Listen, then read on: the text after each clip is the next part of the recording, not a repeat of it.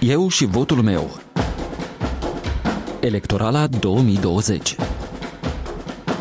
Bine v-am găsit! Astăzi este zi de joi, 22 octombrie. Sunt Valentina Ursu și vă invit să ascultați zilnic de luni până vineri emisiunea electorală la Radio Europa Liberă. Începem cu buletinul de știri redactat și prezentat de la Praga de Ileana Giurchescu.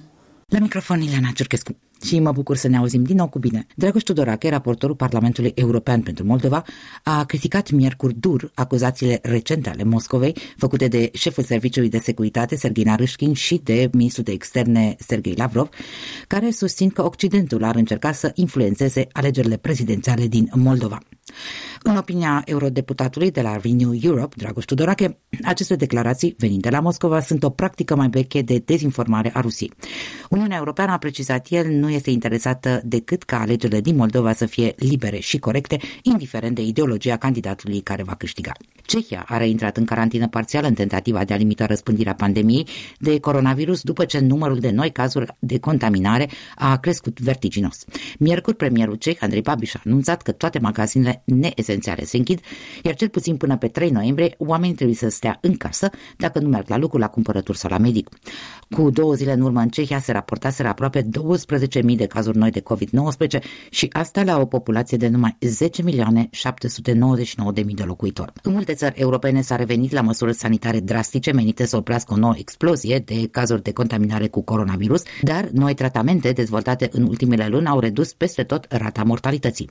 Pe lângă Cehia, Franța, Spania, Italia și Rusia sunt țările care se confruntă în acest moment cu creșteri spectaculoase de noi cazuri. Papa Francisc afirmă în filmul Francesco, lansat ieri, că homosexualii ar trebui protejați de legile Uniunii Civile într-unul din cele mai clare mesaje ale sale despre drepturile minorităților sexuale. Filmul documentar este realizat de regizorul Evgeni Afinevski și este nominalizat pentru premiile Oscar. Fostul președinte democrat Barack Obama a atacat dur strategia actualei administrații Trump în combaterea pandemiei de COVID-19 în Statele Unite. Vorbind la primul meeting electoral la care a participat pentru a susține candidatura la președinție a fostului său vicepreședinte Joe Biden, Barack Obama a criticat și încercarea administrației republicane de a elimina în plină pandemie sistemul de asigurări medicale pentru toată lumea, creat în ultimul său mandat, așa numitul Obamacare.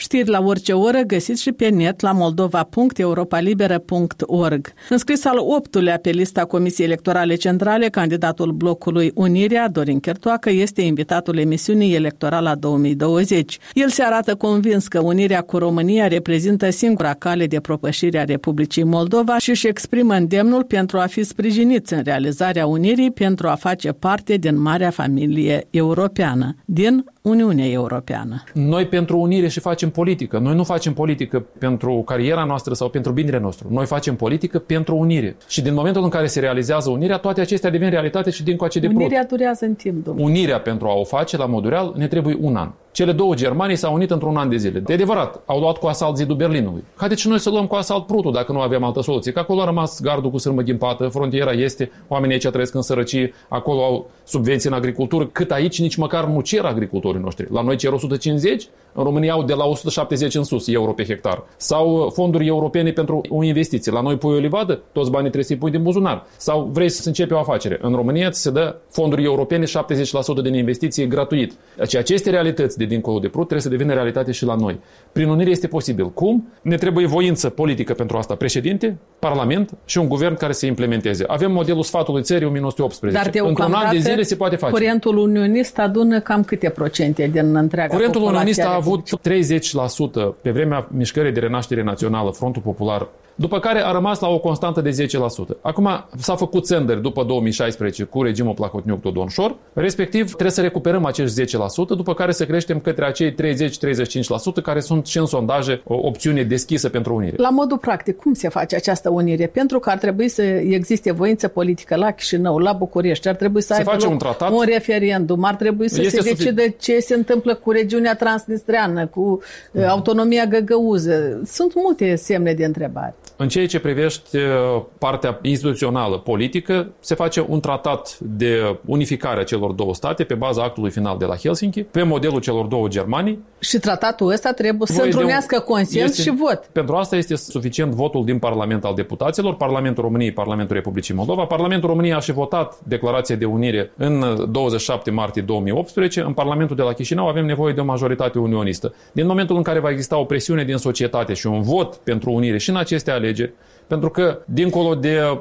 președinție, urmărim acest lucru și o spun deschis. Un vot pentru unire în aceste alegeri ca să fie clar și lui Dodon și celorlalți că unirea este în creștere în Moldova, este o speranță împărtășită de cât mai mulți oameni. Primul pas, al doilea pas, al treilea, până vom ajunge la cei 30%, poate și 50%, direct pentru unire, ca vot politic. Pentru că împreună cu pro-europenii sunt sigur că putem face unirea și cu ei în cazul în care vedem că este masă critică necesară da, în societate. dar cunoașteți foarte bine realitățile de la Comrad, de la Teraspol, de adevărat. alte localități. Bun, în paralel cu această creștere politică, pe care ne-o dorim și validare în aceste alegeri a curentului unionist ca un curent nou, ca o speranță, nu ca o sperietoare cum a fost anterior. În paralel, să muncim mai departe pentru a-i convinge pe vorbitorii de limbă rusă, ucraineană, găgăuză, bulgară și acesta este sloganul nostru. Sloganul nostru este unirea pentru toți, în sensul că beneficiile unirii vor fi pentru toți cetățenii, indiferent de limba pe care o vorbesc. Iar protecția drepturilor omului și a păstrării identităților, respectiv bulgare, găgăuze, rusă, ucraineană, este garantată în Europa și este garantată în România. În România avem comunitate de maghiari, comunitate de lipoveni, comunitatea de polonezi, de nemți. Ce se întâmplă cu regiunile care drepturile. nu împărtășesc acest ideal? În ceea ce privește regiunea Găgăuză, sunt o serie de proiecte și europene și românești. Au venit investițiile europene, de exemplu Kaufland este și el prezent la Comrat. Sunt o serie de înfrățiri făcute.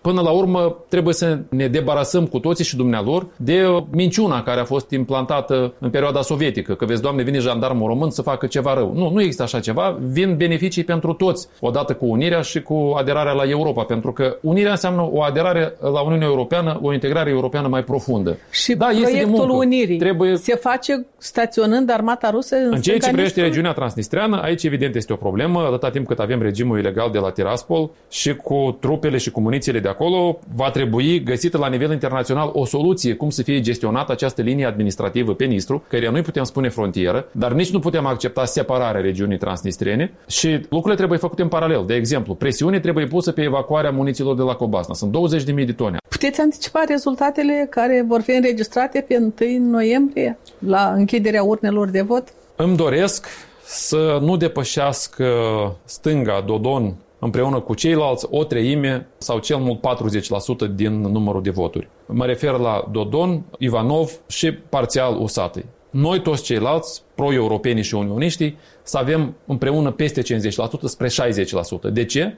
Pentru că asta va arăta că avem o majoritate pro-europeană și unionistă care dorește un alt președinte, altul decât cel care este în prezent, în așa fel încât în turul al doilea Dodon să nu poată falsifica, să nu poată frauda, pentru că el pe asta mizează pe secțiile de votare din Rusia, unde se poate frauda cu voturi de 90 sau 100% în favoarea sa, pe secțiile de votare pentru regiunea transnistreană, cele din regiunea Găgăuză, din nord, din sud, unde are un mai mare control asupra birourilor electorale formate din membri ai Partidului Socialiștilor. Astăzi puteți spune ferm ce veți face cu voturile simpatizanților dumneavoastră și cu votul personal în turul 2? Da, fără niciun fel de probleme. Noi avem o discuție din luna februarie dintre noi, colegii din cadrul Mișcării Unirea, reprezentanții PAS, platforma DA și respectiv PLDM. Am convenit că, indiferent cine ajunge în turul al doilea, ne vom susține reciproc.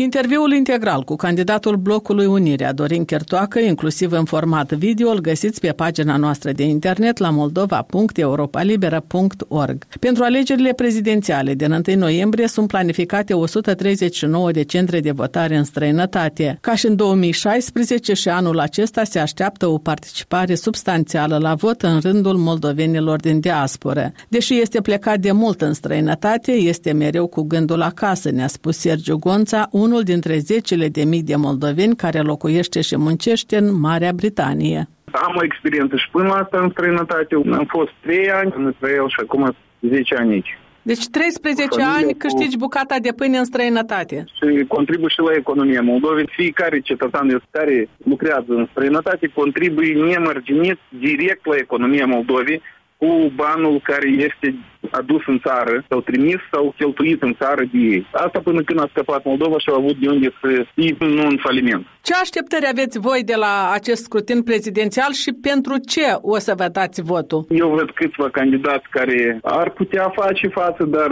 știți cum puterea crește când trei capuri lucrează pentru un trup, adică trei capuri ar lucra pentru întreaga țară, dar nu fiecare ar trage în, înspre el. Înțelegi? Asta e prerogativa, în primul rând, să salvăm țara, să facem producerea și ceea ce putem face să avem în țară, nu să importăm. Atunci o să câștigăm, o să avem tendință pozitivă de a nu pleca în primul rând lumea și de a face economia să crească încă și mai mult. Poate de făcut un, un paradis în 2-3 ani în Moldova cu ajutorul numai la dorință, politica. Mulți dintre voi, cei care sunteți în diasporă, spuneți că aveți speranța că alegerea pe care o veți face este una care va aduce o schimbare în bine în Republica Moldova, o schimbare care să vă permită să reveniți în țară, să trăiți alături de cei dragi.